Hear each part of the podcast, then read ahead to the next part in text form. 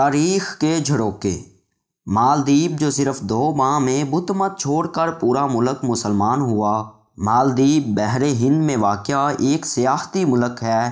یہ ملک گیارہ سو باون چھوٹے چھوٹے جزیروں پر مشتمل ہے، جن میں سے صرف دو سو جزیروں پر زندگی پائی جاتی ہے۔ مالدیپ کی سو فیصد آبادی مسلمان ہے، جبکہ یہاں کی شہریت لینے کے لیے مسلمان ہونا ضروری ہے۔ عجیب بات یہ ہے کہ مالدیپ بدھ مت کے پیروکاروں کا ملک تھا، صرف دو ماہ کے اندر اس ملک کا بادشاہ، عوام اور خواہش سب دائرہ اسلام میں داخل ہوئے۔ مگر یہ معجزہ کب اور کیسے ہوا؟ یہ واقعہ مشہور سیاح ابن بطوطہ نے مالدیپ کی سیاحت کے بعد اپنی کتاب میں لکھا ہے۔ ابن بطوطہ ایک عرصہ تک مالدیپ میں بطور قاضی کام بھی کرتے رہے ہیں۔ عجائب الامسار میں لکھتے ہیں کہ مالدیپ کے لوگ بدھ مت کے پیروکار تھے۔ اسی بدعقیدگی کے باعث ان پر ایک افریت یعنی جن مسلط تھا۔ وہ افریت ہر مہینہ کی آخری تاریخ کو روشنیوں اور شموں کے جلوں میں سمندر کی طرف سے نمودار ہوتا تھا۔ اور لوگ سمندر کے کنارے بنے بت خانہ میں ایک دشیزہ کو بناؤ سنگار کر کے رکھ دیتے تھے۔ وہ افریت رات اس بت خانے میں گزارتا اور صبح وہ لڑکی مردہ پائی جاتی اور لوگ اس کی لاش کو جلاتے۔ افریت کے لیے دوشیزہ کا انتخاب بازریہ قرآن اندازی سے ہوتا تھا۔ اس بار قرآن اندازی میں ایک بیوہ بڑھیا کی بیٹی کا نام نکل آیا۔ گاؤں کے لوگ بھی بڑھیا کے گھر جمع تھے۔ دور سے آئے اس مسافر نے بھی بڑھیا کے گھر کا رخ کیا اور اس کے استفسار پر اسے سب کچھ بتایا گیا کہ افریت کے مظالم کتنے بڑھ گئے ہیں۔ مسافر نے بڑھیا کو دلاسا دیا اور عجیب خواہش کا اظہار کیا کہ آج رات آپ کی بیٹی کی جگہ بت خانہ میں مجھے بٹھایا جائے۔ پہلے تو وہ لوگ خوف کے مارے نہ مانے کہ افریت غصہ ہوئے تو ان کا انجام برا ہو سکتا ہے۔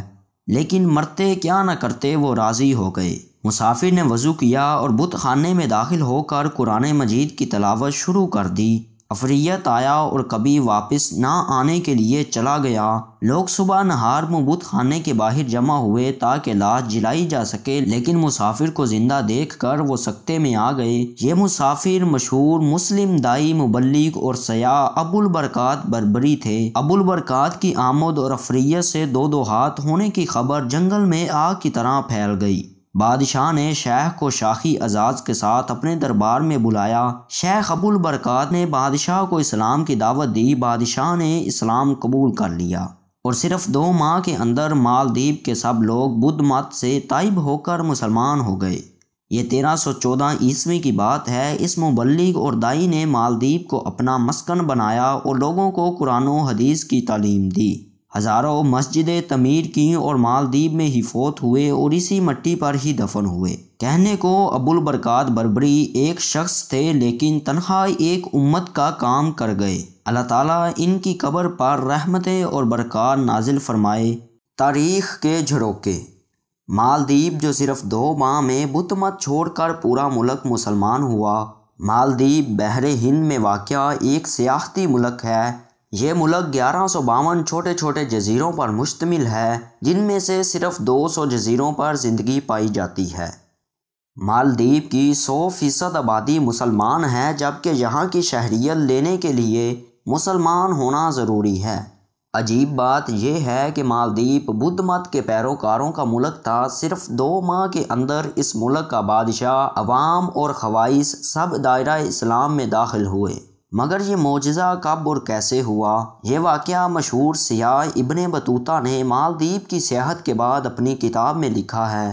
ابن بطوطہ ایک عرصہ تک مالدیپ میں بطور قاضی کام بھی کرتے رہے ہیں۔ عجائب الامسار میں لکھتے ہیں کہ مالدیپ کے لوگ بدھ مت کے پیروکار تھے۔ اسی بدعقیدگی کے باعث ان پر ایک افریت یعنی جن مسلط تھا۔ وہ افریت ہر مہینہ کی آخری تاریخ کو روشنیوں اور شموں کے جلوں میں سمندر کی طرف سے نمودار ہوتا تھا۔ اور لوگ سمندر کے کنارے بنے بت خانہ میں ایک دشیزہ کو بناؤ سنگار کر کے رکھ دیتے تھے۔ وہ افریت رات اس بت خانے میں گزارتا اور صبح وہ لڑکی مردہ پائی جاتی اور لوگ اس کی لاش کو جلاتے۔